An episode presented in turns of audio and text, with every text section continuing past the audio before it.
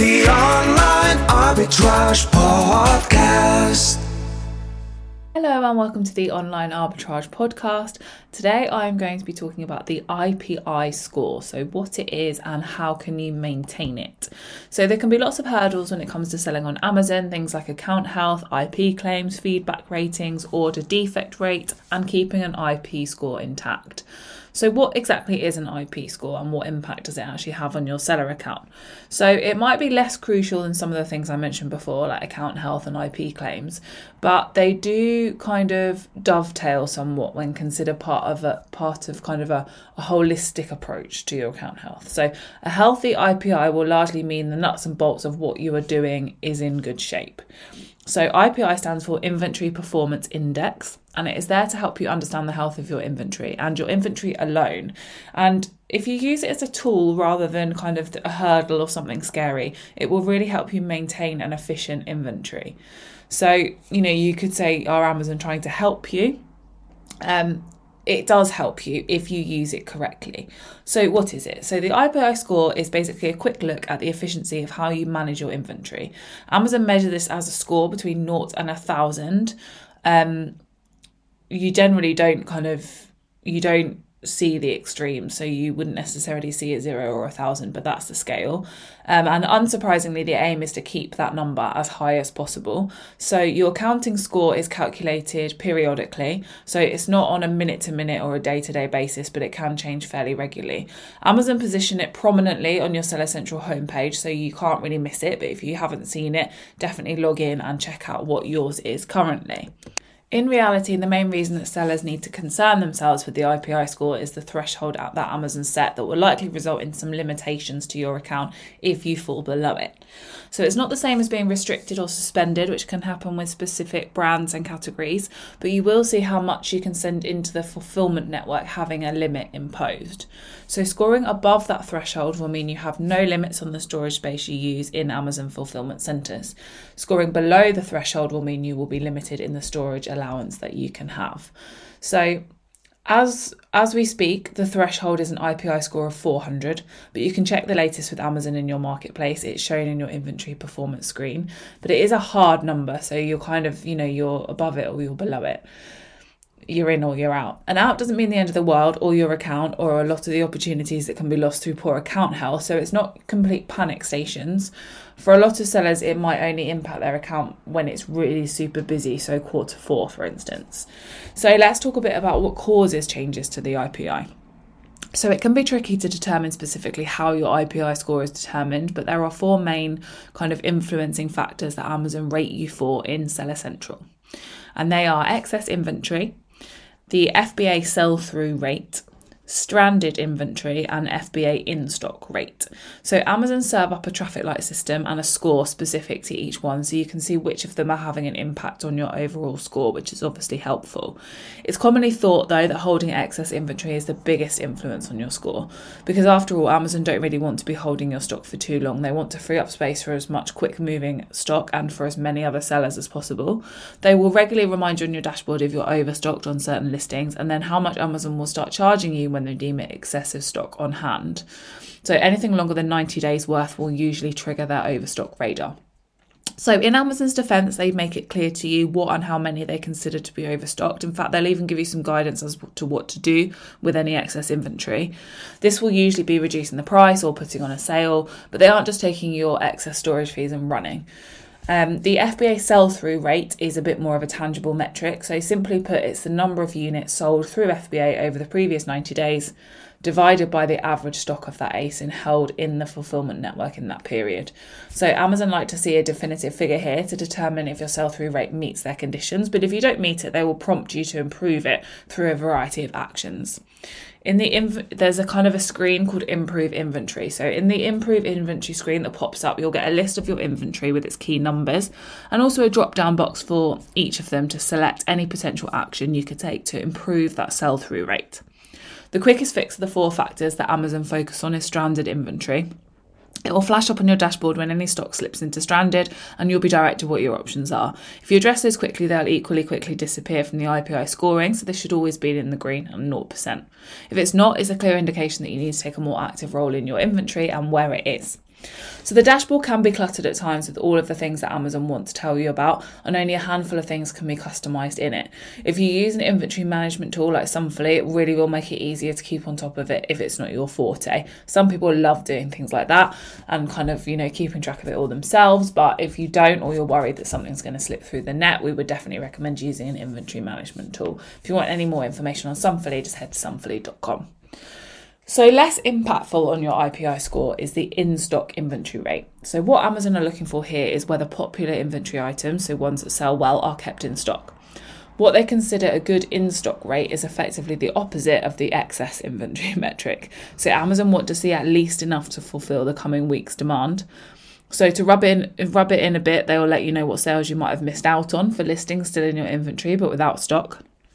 Online and retail arbitrage being what it is, you're likely to have listings that are one-off buys. Once there's, you know, they're sold out, they're sold out. So good practice is to keep them in your inventory list for a week or two after they've sold out in case customers return any.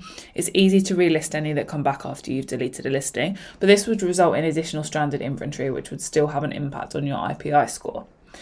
So, those four factors all contribute in some way to your overall score, but how much and at what point is something that Amazon's algorithm will decide without much clarity.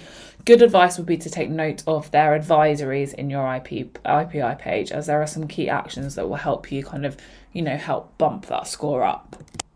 So, what should you do to maintain or improve your score, even if you're in good shape? Because after all, everyone wants to see green and positive numbers. So, let's go through some of the key ones you can control when they slip. So, first of all, get your overstocked inventory back in check. So follow Amazon's suggestions for any stock they consider excess stock. In your Manage Excess inventory page, any recommendations they have will appear alongside each listing. So aim for less than 60 days worth of stock. The proactive way is to only send in a portion of what you've sourced if you know it won't sell that quickly. Using BuyBotPro will definitely give you a good guide on what you might expect to sell. If it's time to cut some losses, then reduce the price, set up a sale, or if it's shown as an option, set up an Amazon outlet deal. Alternatively, have them removed if they really are a dud and consider selling them elsewhere or through FBM. Secondly, don't reach the point of activating long term storage fees. So, any stock held for more than a year will incur long term storage fees. If you're in online arbitrage or retail arbitrage, you're likely to be aiming to turn around stock far quicker than that. But if the odd one slips through the net, the charges will creep up and it will hurt your IPI score. Next, take action on your sell through rate. So, much like uh, point one when I spoke about um, your overstocked inventory, this will likely involve adjusting some pricing to become more competitive. So, take advantage of placing inventory on sale or an Amazon outlet to increase sales, or simply reduce the pricing. Alternatively, remove some of the stock from the FBA network so it doesn't show on your IPI report, and then you can resend when they won't impact your excess inventory rate. Next, mark out of stock items as non replenishable. So the FBA in stock metric won't negatively impact your IPI, but it can increase your score. If you hold listings in your inventory that are no longer in stock, perhaps to allow for returns, then you can mark them as non replenishable. In the restock inventory page, you can assign any of these as ones you won't replenish and avoid them from influencing your score. Ultimately, you want to try and keep all four of the factors in the green as much as possible. Following Amazon's recommendations will keep them happy for the most part. Regularly checking into your IPI score page would be really good practice to get into, though you will get alerts on your dashboard for the two that will affect your score the most, which are stranded inventory and excess stock levels. So, one of the most commonly asked questions, obviously, is Will I have problems if my IPI score drops? So, you know, will dropping below the threshold cause you issues with your seller account? So, this will depend on what stage you are in your Amazon selling journey and how flexible you are. So, for bigger volume sellers, having restrictions set for what can be sent into Amazon can cause issues, obviously. It's all relative. So, limits will be kind of in line with the level of inventory you usually hold. A seller who usually sends in thousands of units a month won't suddenly be reduced to only being able to use enough of Amazon space to hold a few dozen. So, like I said, it's kind of in line. It will mean that they might need to be smart with what they ship until they can improve the factors that have resulted in a dip in their score. It's worth remembering that if this happens, you can recover the situation. It won't necessarily happen overnight, but if you increase your sell through rate and limit the space you use in Amazon for slow sellers, it might only take a few weeks to be back with no limits. So, how is the IPI score a tool that can help you? While it can appear that the IPI score is there to penalise sellers, a healthy way to approach it is that it can help you run a more efficient business. So, yes, you could be limited in what you'll be able to hold in the fulfillment network, but employing good business habits will mean this is very unlikely to happen. If you're a proactive business owner, then you will barely ever need to give the IPI score kind of a second thought. The beauty is that Amazon show your score at the top of your dashboard so you can glance at it every time you log in and you'll easily spot any downward trend. And that's the point at which it becomes a useful tool. Maybe a listing or two have slipped through the net, maybe a couple of buys turned out to be less successful than you'd hoped, or worse still, Amazon might have just decided a listing isn't up to their standard. They're all fixable problems that could have an effect on your score. Really, though, for the most part, if you're regularly checking in with your inventory or just using some Sumfully to oversee your account and inventory performance, the likelihood is that the IPI score will look after itself.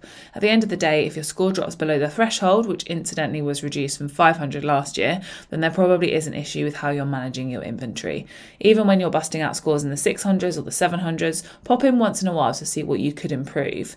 Waiting to be told you have an issue is a recipe for disaster. Yes, most of the issues that might come out of a less than ideal IPI score are fairly easy to resolve, but the more proactive you are in any part of your business, the more time you will have to do the things that will actually make you money. So the IPI score is not one to overly fret over. If you get close to the threshold, you're probably missing some sales opportunities, aren't on top of your inventory, or maybe just not getting the time to spend on your business that you'd like. Um, you could, you know, you could lose some storage capacity with Amazon if it drops low enough, but you shouldn't be losing sleep over it. All of the actions that might be needed to address it are really easily accomplished. If in the meantime you have to plan your FBA shipments a little bit more carefully, or if you have the facilities, fulfill some easy ASINs yourself, then you're still operating with all of your inventory active. It's unlikely the IPI score will really cause you major issues with your business, but it always pays to keep Amazon happy, and then you will also in return definitely have a more efficient enterprise on your hands. I mentioned Sumfully previously, so if you'd like to find out some more information, just head to sumfully.com. Thanks for listening, and I'll see you soon. The Online Arbitrage Podcast.